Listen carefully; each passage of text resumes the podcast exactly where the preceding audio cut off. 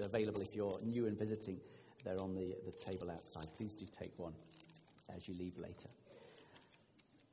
going to read from, from the Bible. It's a morning series of uh, what we've called the hard sayings of Jesus.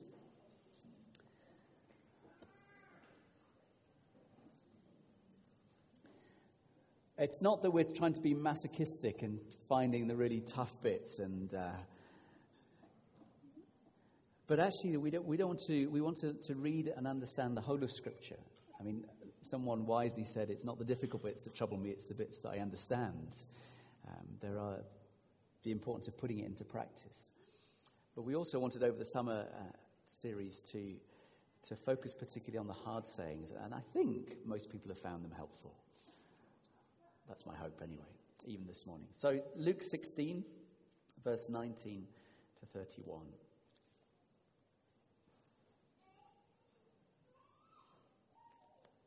There was a rich man who was dressed in purple and fine linen and lived in luxury every day. At his gate was laid a beggar named Lazarus, covered with sores and longing to eat what fell from the rich man's table. Even the dogs came and licked his sores. The time came when the beggar died, and the angels carried him to Abraham's side. The rich man also died and was buried. In Hades, where he was in torment, he looked up and saw Abraham far away, with Lazarus by his side. So he called to him, Father Abraham, have pity on me and send Lazarus to dip the tongue of his finger in water and cool my tongue because I am in agony in this fire. But Abraham replied, Son, remember that in your lifetime you received your good things while Lazarus received bad things. But now he is comforted here and you are in agony. And besides all this, between us and you, is a great chasm has been set up in place so that those who want to go from here to you cannot, nor can anyone cross over from there to us. He answered, Then I beg you, Father, send Lazarus to my family. For I have five brothers. Let him warn them so that they will not also come to this place of torment. Abraham replied, they have Moses and the prophets. Let them listen to them. No, Father Abraham, he said, but if someone from the dead goes to them, they will repent. He said to him, If they don't listen to Moses and the prophets, they will not be convinced, even if someone rises from the dead.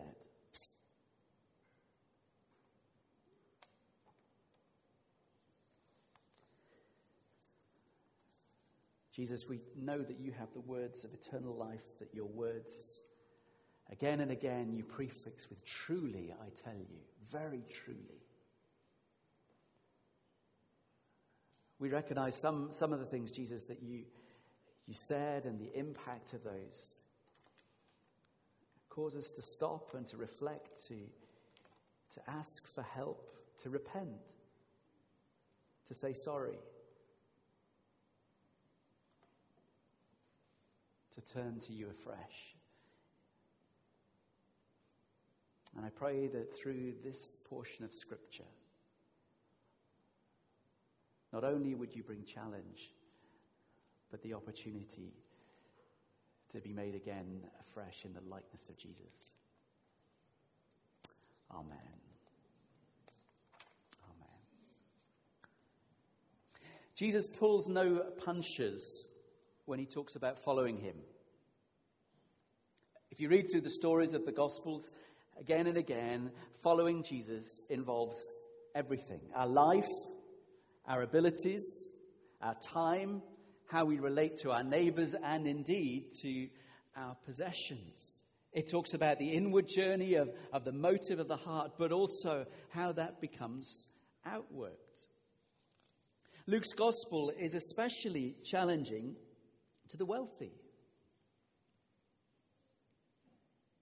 Today's hard saying of Jesus reflects on and teaches us from some words he has already expressed, Luke has already positioned in chapter 6, verse 20 and 24. In Luke's uh, Beatitudes, in Matthew, uh, we hear them, but in Luke's Beatitude, uh, we hear these words. Jesus says in verse 20, looking at his disciples, he said, Blessed are you who are poor, for yours is the kingdom of God. Remember, Matthew said, Blessed are the poor in spirit. Luke, it's blessed are you who are poor. And verse 24, But woe to you who are rich, for you've already received your comfort. Particularly in Luke, but not just reserved to Luke. Jesus is continually challenging people who are wealthy. He said that money could make uh, the difference between entrance uh, could make the entrance into God's realm so tiny that a camel could more easily pass through the eye of a needle than the rich enter the kingdom of God. In Luke chapter 12, Jesus tells the story of a rich farmer with lots of fields and opportunities with bumper crops. And he looks out and he says, I must build some bigger barns as my insurance, pos- uh, insurance policy to make sure that he's satisfied in the things of life, his self centered plans, but suddenly he runs out of time before his sudden death. Jesus has much to say on the subject of wealth. He calls us to follow him as disciples. And that means, among other things, a willingness to handle money differently. Wealth is a big issue. I once heard uh, a preacher talk pastorally. He, he said that from uh, a big church in America of 10, 15,000 people, served there for 30 years. And he said people have visited him with all sorts of, of pastoral uh, problems, of pastoral opportunities, of, of a kind of sensing God. He said there's, there's the number of people who have come to him and, and talked about uh, is there a call on my life to overseas and, and stepping out in faith?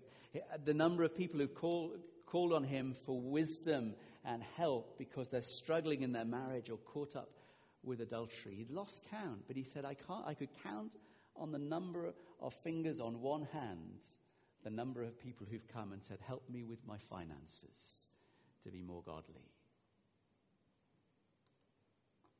This touches close to home. Jesus warned potential disciples that they must, uh, they must say no to their possessions if they want to follow him. Luke 14. In the same way, those of you do not give up everything, you cannot be my disciples. He shocks the rich young ruler by challenging him to give away all his wealth and follow Jesus.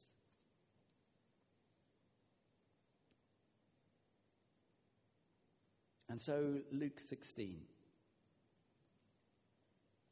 In the Bible, in the story that we've read, we've two characters Lazarus and the rich man.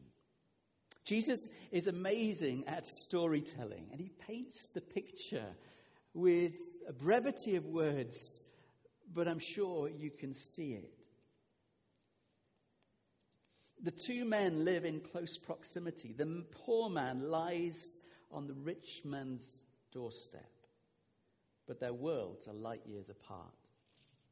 The rich man wears expensive designer and tailor made clothes and eats only the finest gourmet food. Every day, the poor man is dropped by his friends, probably at the rich man's gate. The word in this story, the, this kind of lit- laid, this, we're told, that the, the, the, the beggar, the poor man, Lazarus, is laid at the door, that word in the original literally means has been thrown there, like something discarded. Lazarus is too ill to work and long to eat the bread and have something that the rich man and his friends and his guests used to have all the time. And Jesus draws us in in your mind's eye, uh, as you see Lazarus by the door and the contrast light years apart, along come some dogs And they see the sores and the ulcers on the poor man's body, and they were irritated, infected as the dogs licked them. And he was powerless to do anything about it. Remember, these street dogs are not pampered poodles. In Jesus' time, they were considered unclean. There is Lazarus lying helpless and powerless. Even dogs licking his sores. The story is quite clear. Lazarus is not receiving any help from others. His only hope rests in the kindness of God.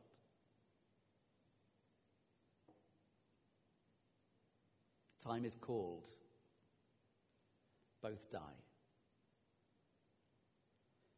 The rich man, no doubt, had a full burial with guests and speeches and grieving and quiche and egg sandwiches. And with all the honor afforded to a man of fame and renown. And Lazarus, pauper's funeral, no one really noticed. The text kind of implies that he may not even have had a funeral or burial. The story is silent.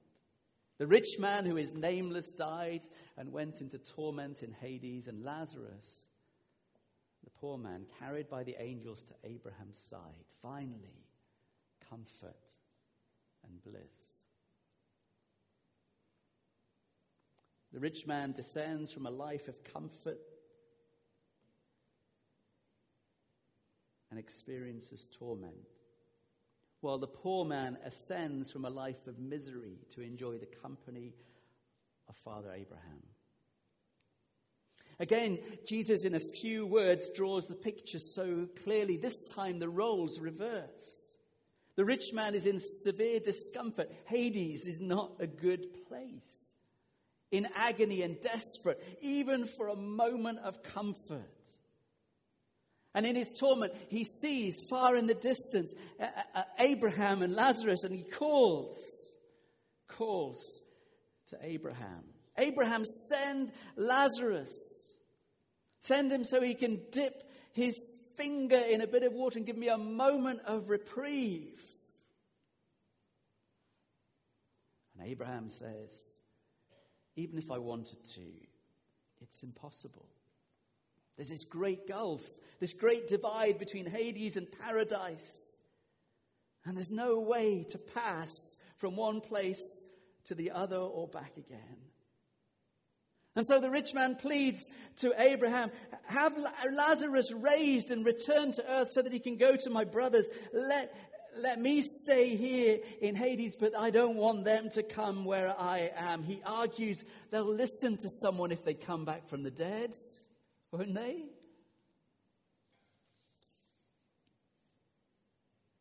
And Abraham replies, If they won't and don't listen to Moses and to the law or the prophets, of the whole counsel and wisdom of God, they won't listen to a person raised from the dead.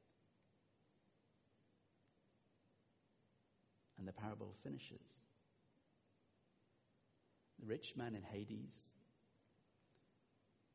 tortured by his belated regrets and a searing conscience that burns with an unrelieved sense of guilt. And Lazarus in the realm of bliss and paradise, in the company of God and all his people.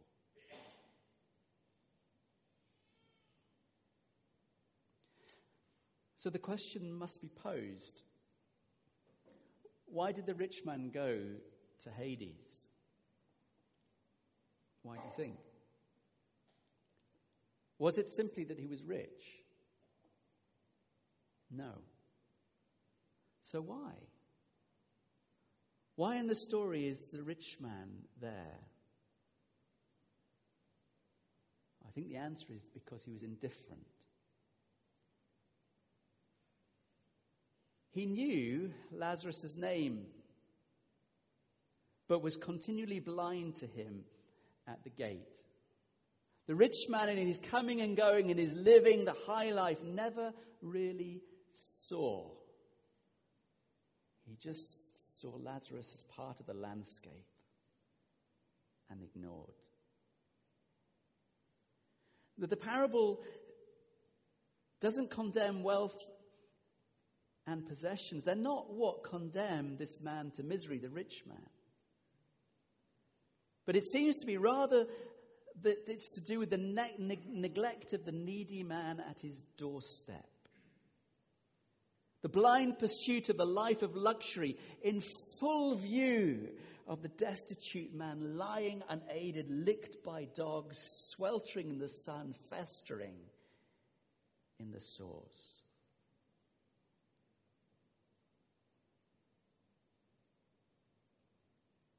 Don't know if you noticed in the story that even in death, the rich man cannot see Lazarus as a person of worth. Remember, he calls out to Abraham, and seeing Lazarus there, still seeing him as kind of a slave to be sent to relieve the rich man's pain, or even as someone, an emissary, uh, someone, a messenger to go and warn his brothers, even in death, even in du- judgment. The rich man is so self absorbed, so absorbed in his own need, he still cannot understand. Send Lazarus. So, if the rich man was there because of indifference, why was Lazarus in paradise? Was it simply because he was poor? No. But because he was poor in spirit. This, this story is an interesting story. Do you, do you know that this is the only parable that Jesus tells that names one of the characters in the story. We've got the farmer and the merchant and the good, uh, the, uh, the, the, the, one who sows the seed. We've got the good Samaritan. We've got the, uh, the, the loving father and his two sons, so forth and so forth. This is the only parable where one of the characters is named Lazarus. And indeed, we also have Abraham. Those two names speak profoundly. As the rich man sees, sees Abraham, the one of, uh, of the patriarch, the, the, the great father of the people of Israel, whose name was changed, and that means the father of many or the multitude. In other words, the welcome and the place and the opportunity for many to come. And Lazarus, his name means God is my help. God is my help. God is my help. The rich man is nameless, but we all should do well to remember God is our help. This par- parable is powerful and the purpose is profound. Like all parables, the story impacts us, and the details of the story help us to delve deeper. Just a few observations, perhaps, uh, that are, are reinforced in other places in the scripture about death. Again, a great taboo of our age. It seems to be at least according to this parable and in other places, that when you die, you retain your personality. What makes me and you individuals, our character, our nature, we're not conformed or translated into some sort of robots, but rather we retain our personality between now and eternity. Secondly, that, that death is a great leveler and a great equalizer. The rich man doesn't take his wealth with him, and Lazarus leaves his poverty and sickness behind. The injustice in life is dealt with. That is good news. Thirdly, death does not obliterate memory. The rich man has full recall. In fact, it's probable that memory may go dim in eternity to the troubles and forgiven sin and our failures. But the rich man knows. And fourth, just a slight observation, is that uh, the people recognize one another. The rich man recognizes Lazarus. We shall call each other by name. Paul in 1 Corinthians 13 says, We shall see face to face. But that isn't the main thrust of this story.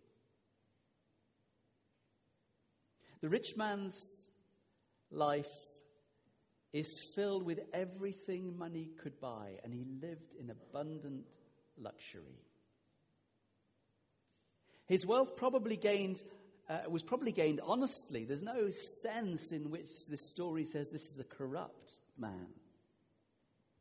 The story doesn't tell us much about him except his wealth and his life of luxury and his failure to see the poor. We don't know if he was a good husband and father, possibly.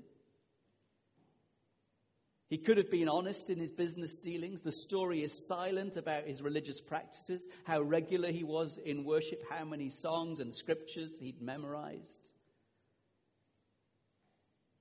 Of course, he was a welcome host and entertained and drew many through hospitality from the prominent people of the region. Come and dine with me. The parable is so silent, except for this one thing. His failure is evident in his refusal to see Lazarus, the man, his neighbor.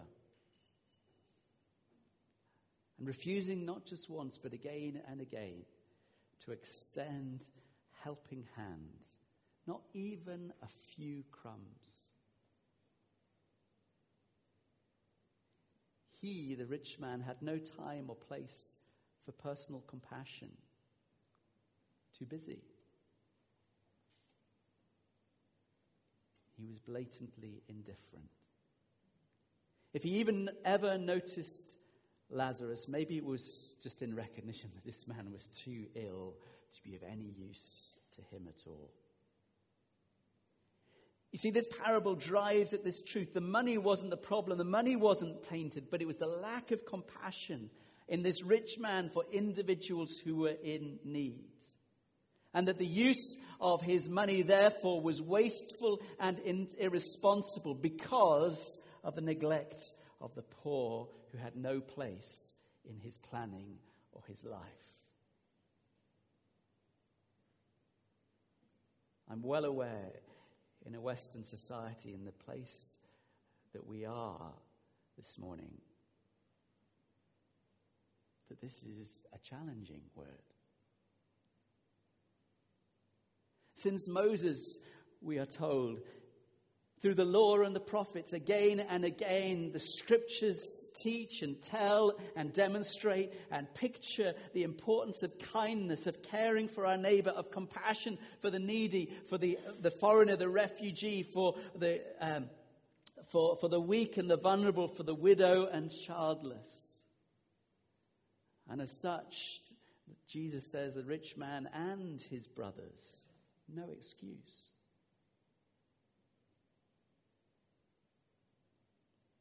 So let's be honest. The truth about us is this we all have some wealth. Is that true to say? We do. And we all have some responsibility. There is a tendency for us to think, well, I'm not as wealthy as. To do the comparison game.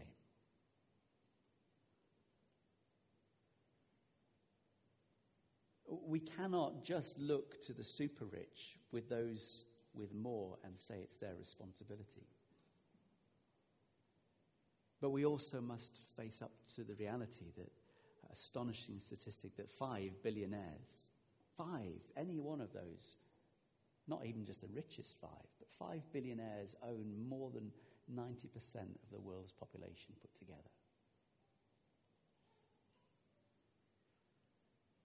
But it's not enough just to say, well, it's their problem.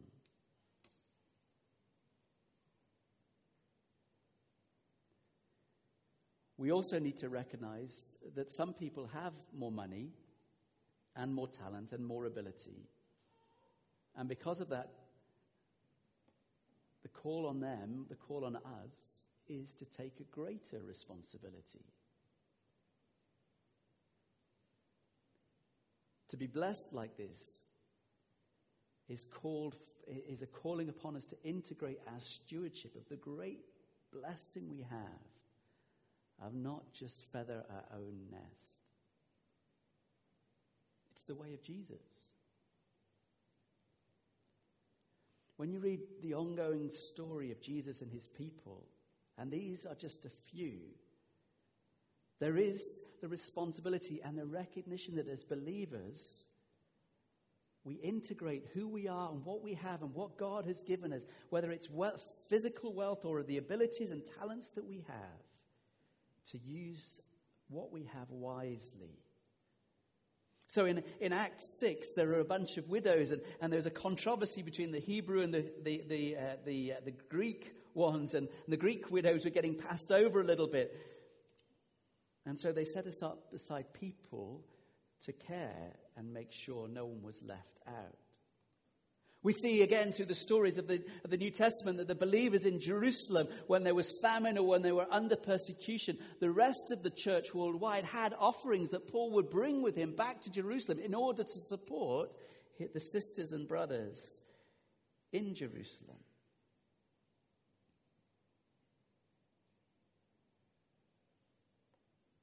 John and Peter in Acts 3, when they encountered a beggar at the gate called Beautiful, said, We haven't got much. What we have, faith in Jesus, we give to you. Get up and walk. But equally, the scriptures have wealthy people. And they're celebrated. Lydia in Acts 16 uh, was also uh, not just wearing purple cloth like the rich man in this story, but was a dealer in purple cloth. She was at in haute, haute, couture. Is that how you say it? It's not my expertise. But she was a wealthy merchant. And she listened to Paul and became a believer and a disciple and became a key person, a wealthy merchant. Romans 16, we're given a glimpse of a lady called Phoebe Romans 16, 1 to 2. I commend to you our sister Phoebe, a deacon in the church of Cenchreae.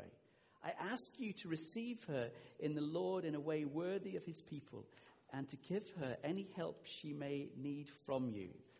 For she has been the benefactor of many people, including me. In other words, a leader with great means, but supported the work of the kingdom, a benefactor.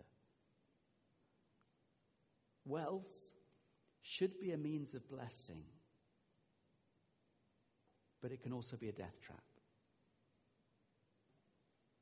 Stewardship calls for sharing and serving, of generosity, the discipline of giving.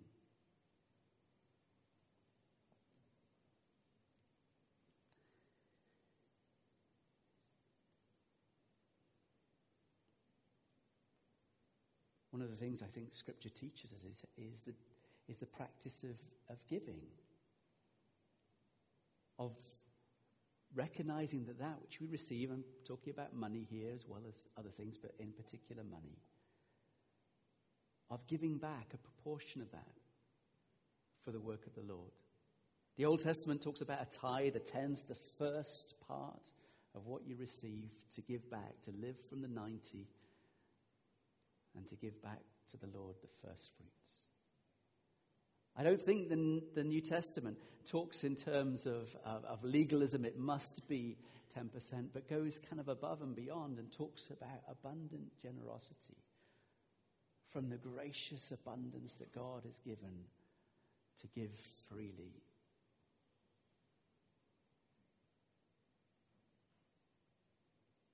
I know the outworking of that is oh also complicated because we live with debt, we live with mortgages, we live with making sure that we're provided for and not going to be a burden in later life, and, and we're taxed, and we have national insurance, and, and all those things. I'm not saying this is an easy dilemma, but I am asking you to consider how wealth is with you and whether what you have is used as a blessing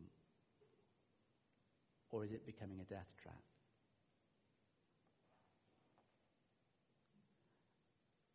But also, just bear in mind, I'm not just talking about wealth, of what we have been given and how we can be generous with it. I've always been really struck because I guess of the contrast of, of the witness and the example of Jimmy Carter, former president of the United States. He was, he is, he's become quite elderly now, but um, I'm not sure whether this is still true, but I know for many, many years since he was president, he's been involved with Habitat for, the hum- for Humanity, building houses. It's not just that he advocates for it. It's not just that he, he puts his name to the bottom of a slogan and of a publicity drive. It's not just that he gives some money to say this is a good cause. He puts on overalls and takes up a hammer and builds homes for needy families. He gets stuck in.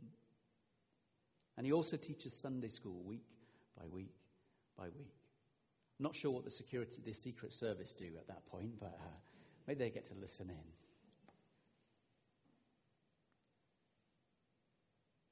I love that.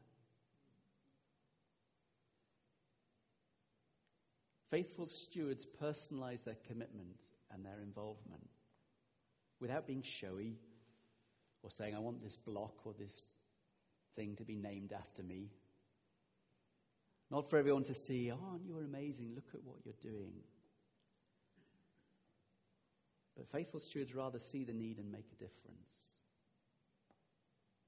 Of course, financially, but more than that, of being personally involved.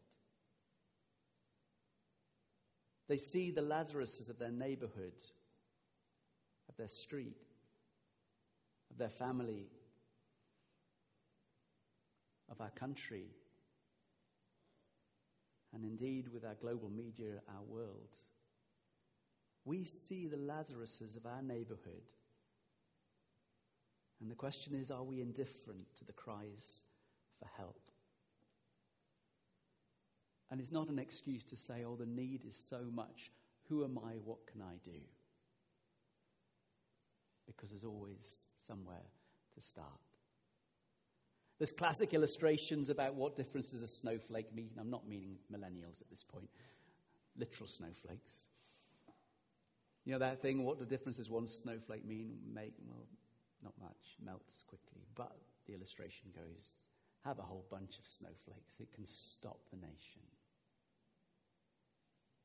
Or that kind of lovely story of, of a storm on a beach and there's a lady walking along picking up sea urchins or starfish, depending on how the story goes, flinging one by one by one by one back. And some fellow beachcomber says, What do you think you're doing?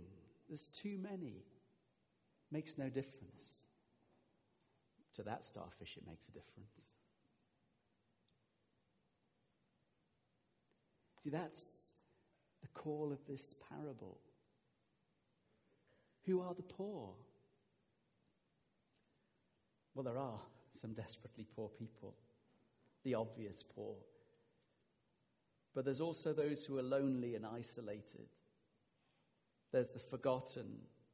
There's the desperate, the those who are struggling again and again for work. There's the asylum seeker and the refugee. There's the lonely and the shut in and the dementia sufferer. There's the time poor, desperate for a break.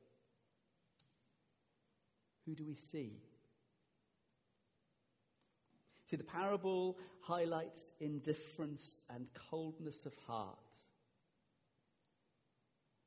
and paints this most dramatic picture of reversal.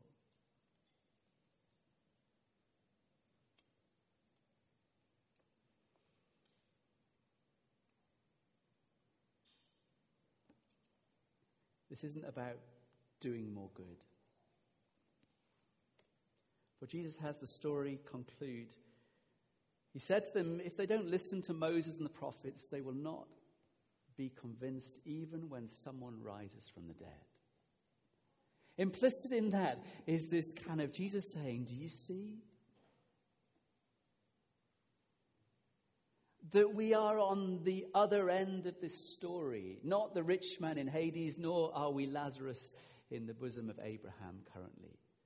But we are on the other end of the story, for a man has come back from the dead and declared, I am alive forevermore. I am the way, the truth, and the life. We would be wise to listen to him. I want to sum up with a video. Some of you may have seen it before, but it just begins to help illustrate some of these things.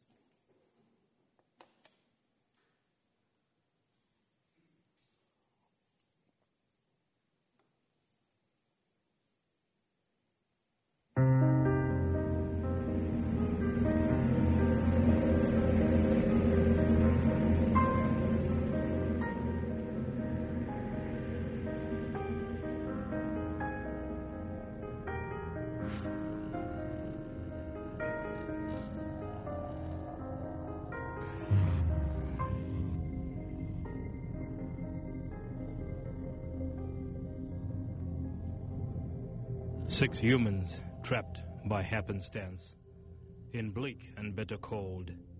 Each possessed a stick of wood, or so the stories told.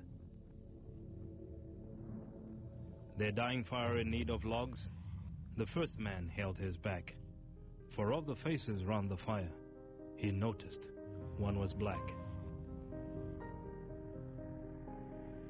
The next man looking across the way saw one not of his church and couldn't bring himself to give the fire his stick of birch. The third one sat in tattered clothes. He gave his coat a hitch. Why should his log be put to use to warm the idle rich? The rich man just sat back and thought of the wealth he had in store and how to keep what he had earned from the lazy, shiftless poor. The black man's face bespoke revenge as the fire passed from his sight. For all he saw in a stick of wood was a chance to spite the white.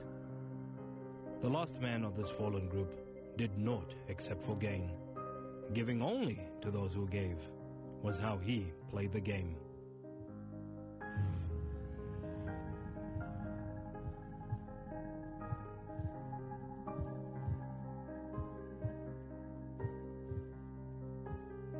Their logs held tight in death's dull hand was proof of human sin. They did not die from the cold without. They died from the cold within.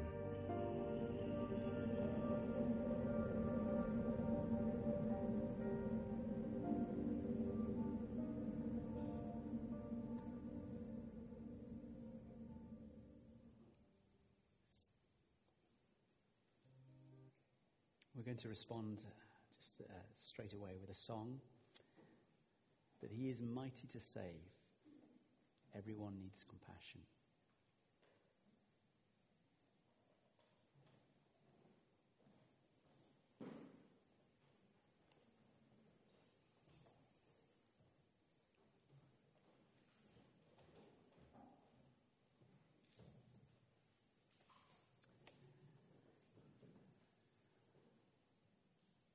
You're able and willing, please do stand with me as we, as we respond to the Word of God.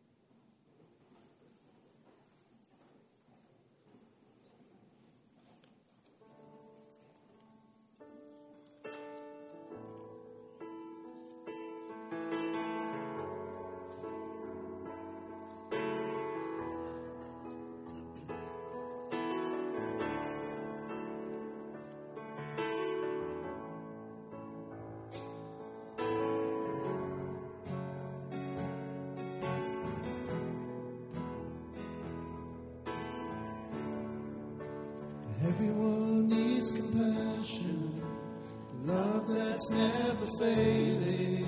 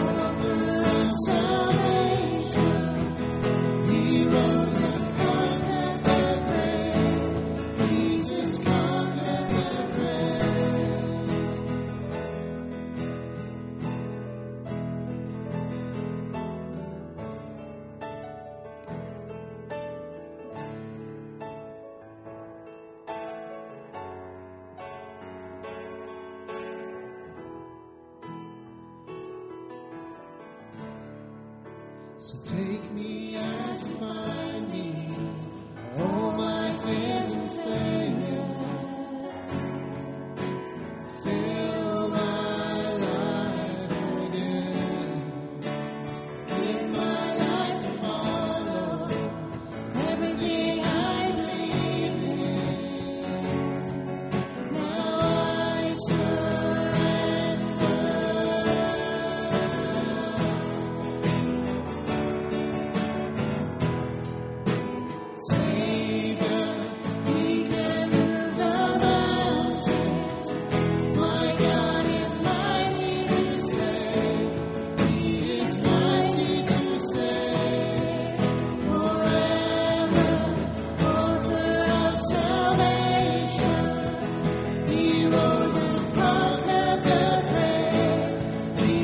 Christmas.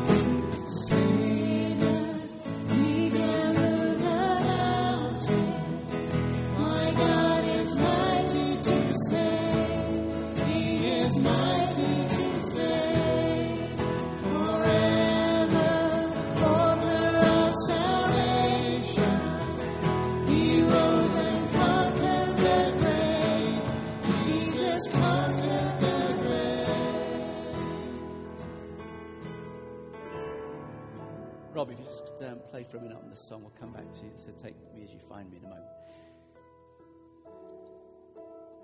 I've been just kind of dwelling on, on how we can respond. The, the suggestions that I make, in no way let them cloud out what the Holy Spirit is saying to you, what He has said to